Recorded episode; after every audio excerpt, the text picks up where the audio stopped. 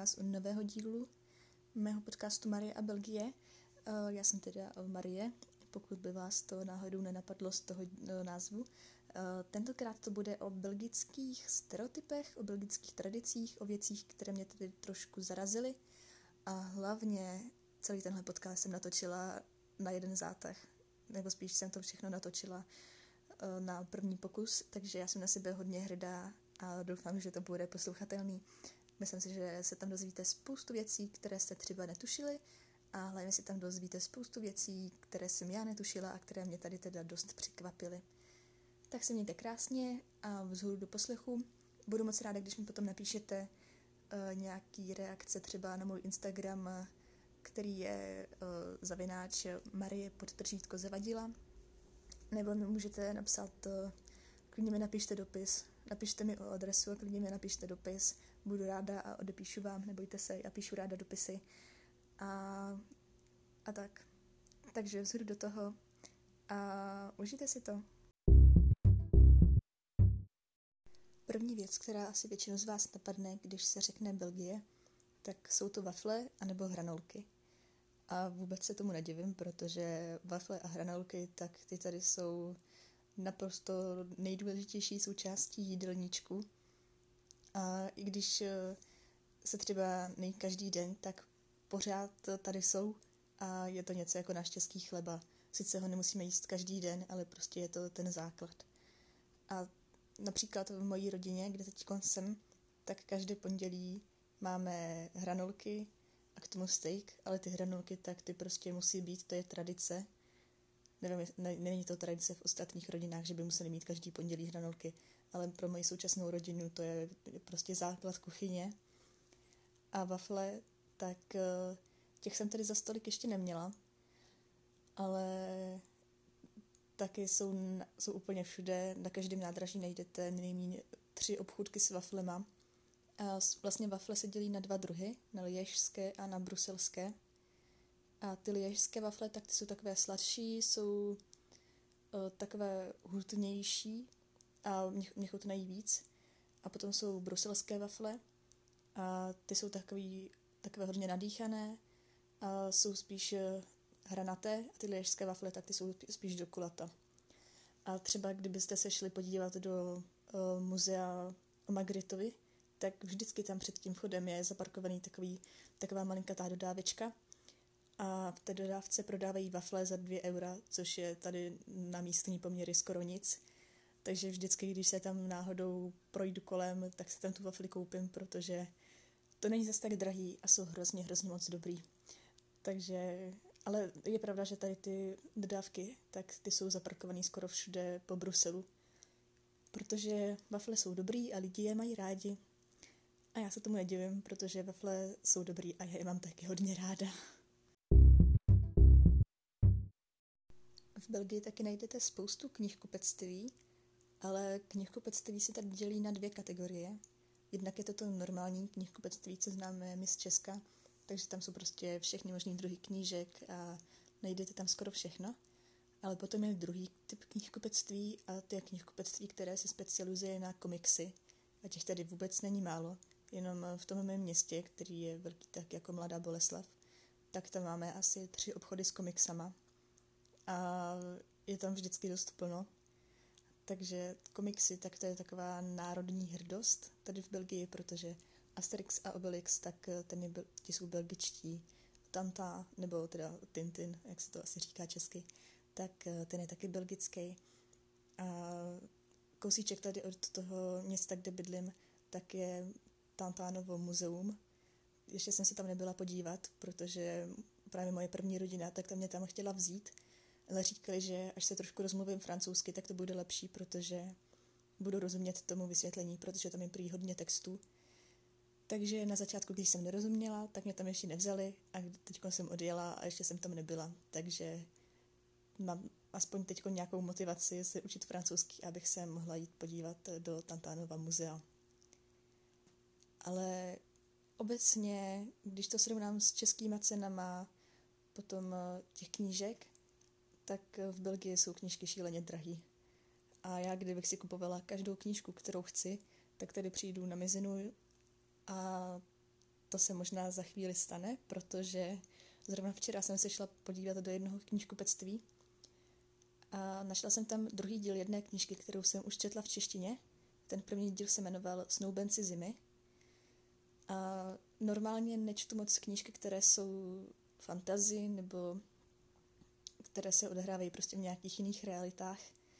Ale tohle tak to, to byla naprosto úžasná knížka, právě mě to úplně pohltilo a říkala jsem si, jo, tak eh, musím si vážně zapamatovat tenhle titul a potom eh, někdy za těch pár let, až vyjdou ty další díly, tak si je všechny pořídím a před, přečtu si je hnedka po sobě.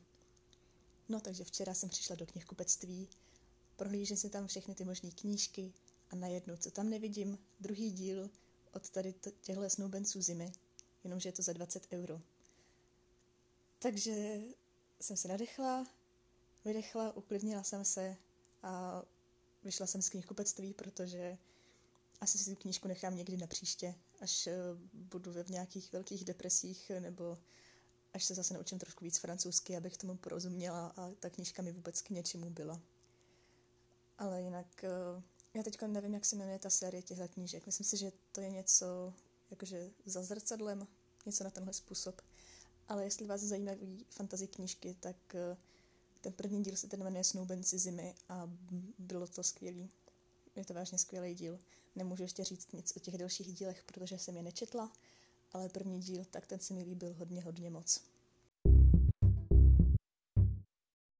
Když jsem poprvé přišla do belgické školy, tak eh, jedna věc, která mě hnedka zarazila, tak to bylo to, že tady nemají malé přestávky, které mi na začátku dost chyběly, protože tady ta hodina má 50 minut a začíná se v půl devátý, nebo aspoň v mojí škole začínáme v půl deváté, potom máme tři hodiny po 50 minutách, potom je čtvrthodinová přestávka, potom jsou další dvě hodiny po 50 minutách.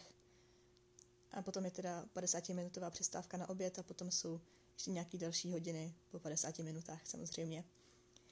A tak mi teda chyběly ty moje, no, ach jo, teď jsem zkombinovala slovo moje a naše. No prostě mi chyběly ty české pětiminutové přestávečky, ale teď už jsem si na to zvykla. A je pravda, že když je ta hodina nudná, tak těch 50 minut se vleče dost pomalu. A hlavně je to, myslím si, že i tím, že ti učitelé nemají přestávky, tak eh, do těch tříd chodí dost včas, protože si nestihnou dojít do kabinetu a přechází rovnou ze třídy do třídy a kdyby ne, tím, že nemůžou jít do kabinetu, tak eh, je tam nic nezdržuje a prostě to jde všechno dost rychle, většinou. Ale eh, potom teda, když už jsem si na to zvykla, na tenhle 50-minutový režim, tak je pravda, že asi je to trošku účinnější. Možná, ale nevím. Teď si říkám, že možná není účinnější si dát mezi těma hodinama přestávku. No prostě je to jiný systém a na začátku jsem z toho byla dost vyukaná. A další věc, která mě tady trošku zmátla, tak to je to, že mám jednu velkou třídu, jeden kolektiv lidí, se kterými jsem ve třídě ale potom se rozdělíme na polovinu a jedna, z, jedna část, tak ta je zaměřená na nějakou věc. Třeba já jsem zaměřená na uh, obor soc, socio, prostě na nějaký, jako, že mám víc psychologie, uh, mám víc, uh, je to hodina expression oral, takže jakoby ústního vyjádření, jak bych to řekla, prostě jak se vyjadřovat. A zbytek, tak ten má třeba nějaký technický zaměření. Takže polovinu hodin tak to jsme společně, to technické i to sociální zaměření a polovinu hodin tak to máme jenom to naše zaměření zase s lidma z ostatních uh, velkých tříd, kteří si vybrali tohle zaměření.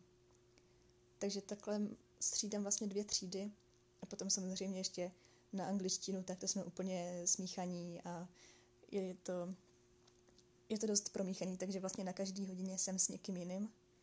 Ale je to zajímavé, protože tím zase poznám jiný lidi. Taky tady ta škola je mnohem větší, než eh, byl můj Gimpl v Česku, protože eh, v Česku tak tam jsem měla jenom pro ročník eh, dvě třídy po 30 lidech. A tady máme čtyři nebo pět tříd po 25 lidech, takže je to tady o dost větší. A samozřejmě každý den potkám někoho, o, tom, o komu si myslím, že jsem ho ještě v životě nepotkala, i když tady je už od začátku roku. Potom teda ještě něco k těm hodinám angličtiny. Myslela jsem si, že moje učitelka angličtiny tady v Belgii neumí anglicky a že má šílený přízvuk, ale před dvěma týdny jsme měli jednoho stážistu a tomu jsem nerozuměla skoro nic. Možná to bylo tím, že byl nervózní, ale to si nemyslím. Myslím si, že vážně neuměl anglicky. Nebo spíše to tady tak, že ti lidi umí tu gramatiku, když ten stážista s ním měl taky trošku problémy, ale aspoň to moje učitelka angličtiny, tak ta umí tu gramatiku, ale ta výslovnost jí dělá trošku problém, protože je to i tím, že jak je v angličtině hodně slovíček, která jsou předzatá z francouzštiny, ale vyslovují se jinak, tak uh, potom uh, chápu, že je to pro ty frankofonní lidi složitý mluvit anglicky, když tam musí říkat slovíčka, která znají, ale nějakým jiným způsobem. Takže moje hodiny angličtiny jsou pro mě taky dost uh, složitý v tom, že teď už jak si zvykám na to francouzské přemýšlení, na, ten, na, na tu francouzštinu, tak chci něco říct anglicky, ale už mi to vyskočí v hlavě francouzsky. A potom ještě, když tam eh, pomáhám nějakým lidem s angličtinou, takže tam to musím překládat do francouzštiny, a nebo tam musím zase něco z, z angličtiny překládat uh, do nějakých dalších jazyků, takže už jsem tady z toho úplně zmatená z těch jazyků, ale, ale zvládám to zatím. Ale je pravda, že občas už vůbec netuším, co chci říct a hlavně netuším, jakým jazykem to chci říct. Tyhle dvě věci, tak uh, těch bych si asi úplně nevšimla, že jsou tady typický pro Belgii, ani nevím, jestli to je typický pro Belgii, ale rozhodně jsem to nevídala moc v Česku. A všimla si toho Birgit, jedna estonská studentka, když jsme se právě bavili o různých rozdílech eh, mezi českou, estonskou a belgickou kulturou. A první věc, tak to je to, že lidi tady používají deodoranty na veřejnosti, což eh, třeba mě na začátku trošku překvapilo, když eh, jsem nastoupila do autobusu a jakmile jsme se rozjeli, tak tam čtyři lidi vytáhli deodorant a začali si tam stříkat. A nebo prostě v polovině hodiny si tam nějaká spolužačka řekne spolužákovi, jestli náhodou nemá deodorant. A během toho, co učitelka vykládá, tak eh, ona se tam začne vonět.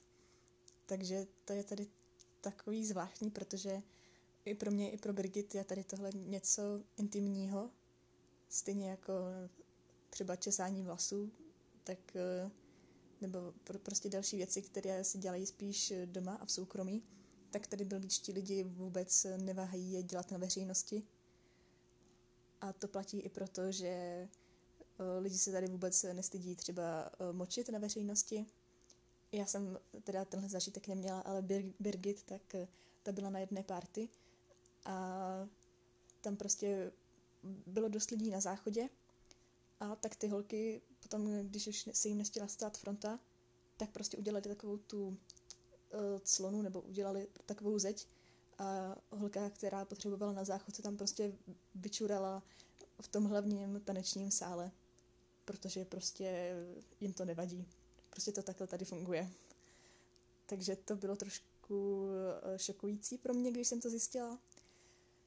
Ale tak teď už jsem si na to zvykla ještě jsem si tady v tomhle nestala pravou belgičankou, doufáme, že se v tomhle nikdy úplně nepřizpůsobím, ale už jsem si na to zvykla, už mě to tolik nešokuje, když vidím někoho, eh, jak se tady voní, nebo někoho, jak prostě tady čohrá na ulici, tak uh, už je to trošku normální.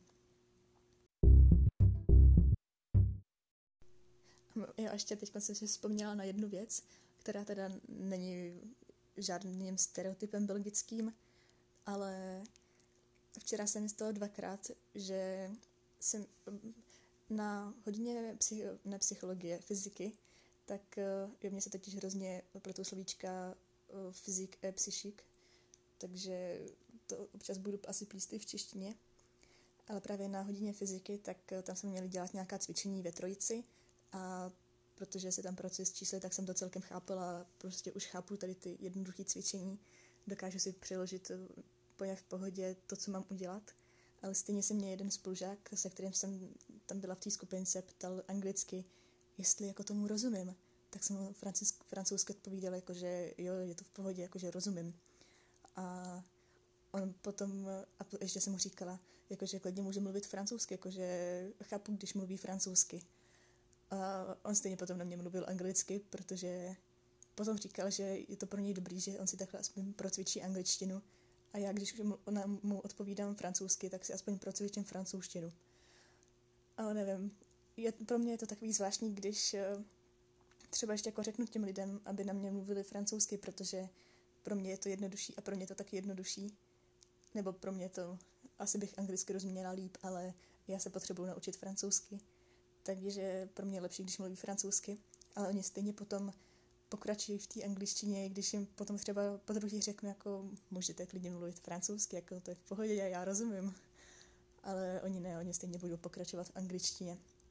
A právě to stejný se mi stalo i včera v jednom obchodě, protože eh, moje host mamka, je, to bych, to bych vám vlastně mohla říct.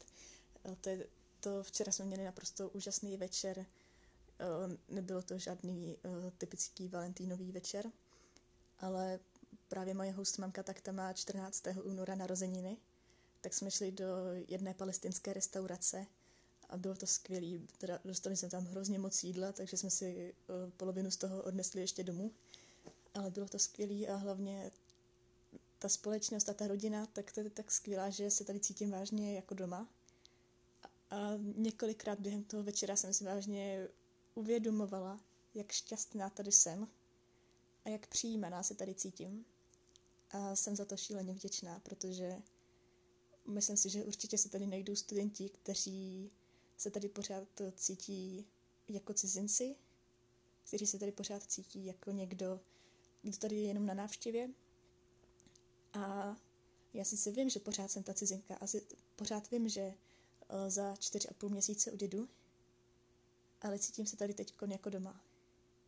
A právě když jsem odjížděla z Česka, tak uh, mě to nějak jako nemrzelo a úplně jsem nechápala ty lidi, kteří si říkali, ty teď v Česku všechno opouštím a uh, teď prostě deset měsíců budu pryč a jak je to hrozně smutný a dělám velikánský krok do neznáma.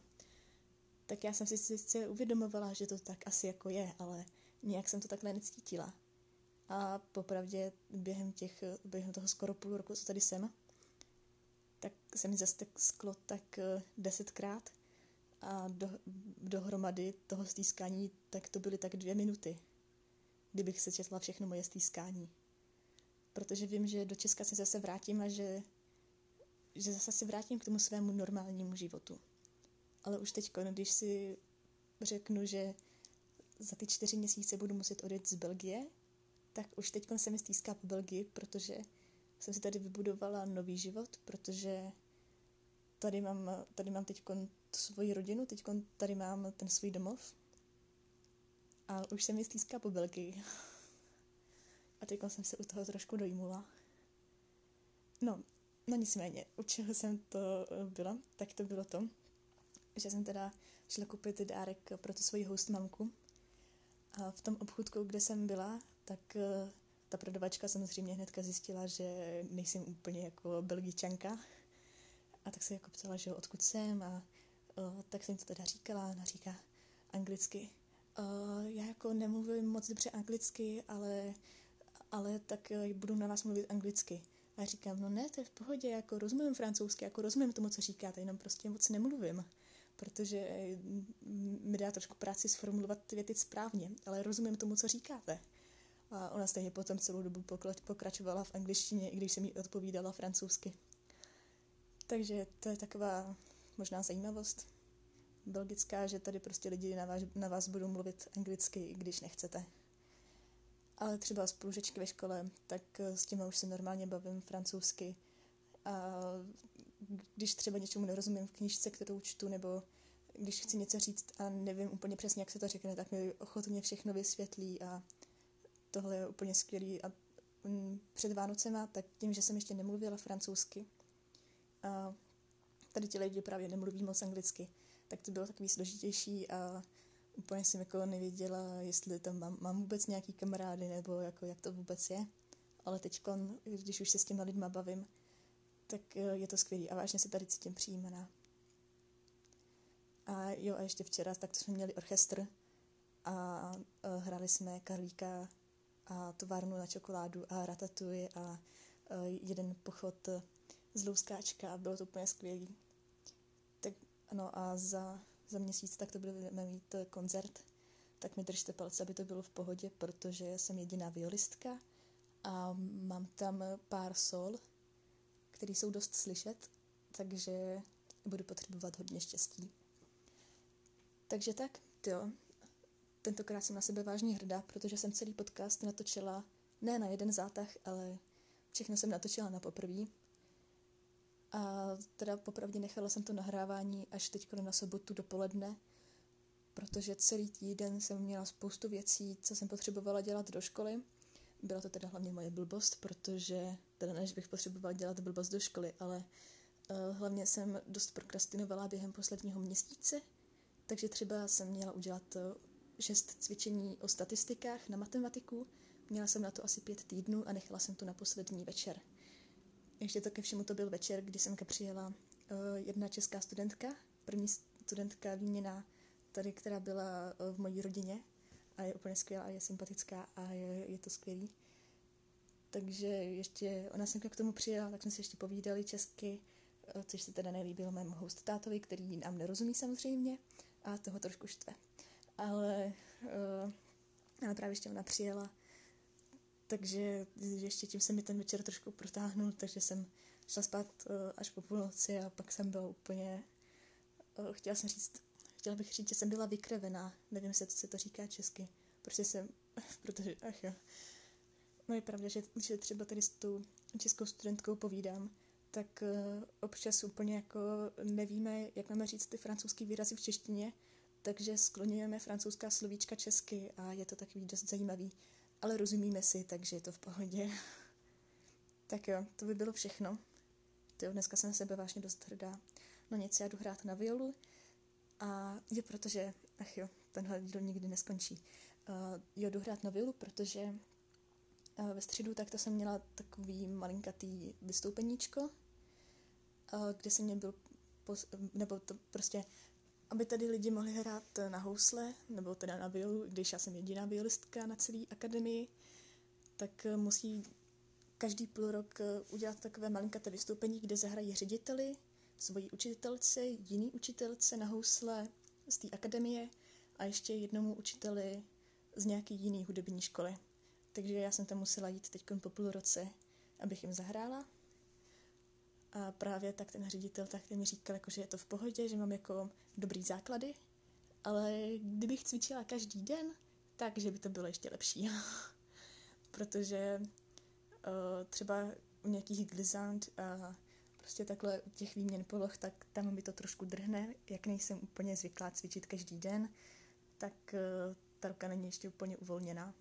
No nic, takže jdu teda cvičit, abych vážně cvičila každý den a to je všechno. Takže tak krásné odpoledne, krásný víkend a mějte se krásně a, a tak. Jo a ještě zítra, tak to doufám, půjdeme na film Malé ženy, takže o tom vám potom poreferuju, protože si myslím, že to bude vážně skvělý, skvělý, skvělý. No nic, tak, tak. Tak to je teda všechno a pacapusu a, a čau. Bizu.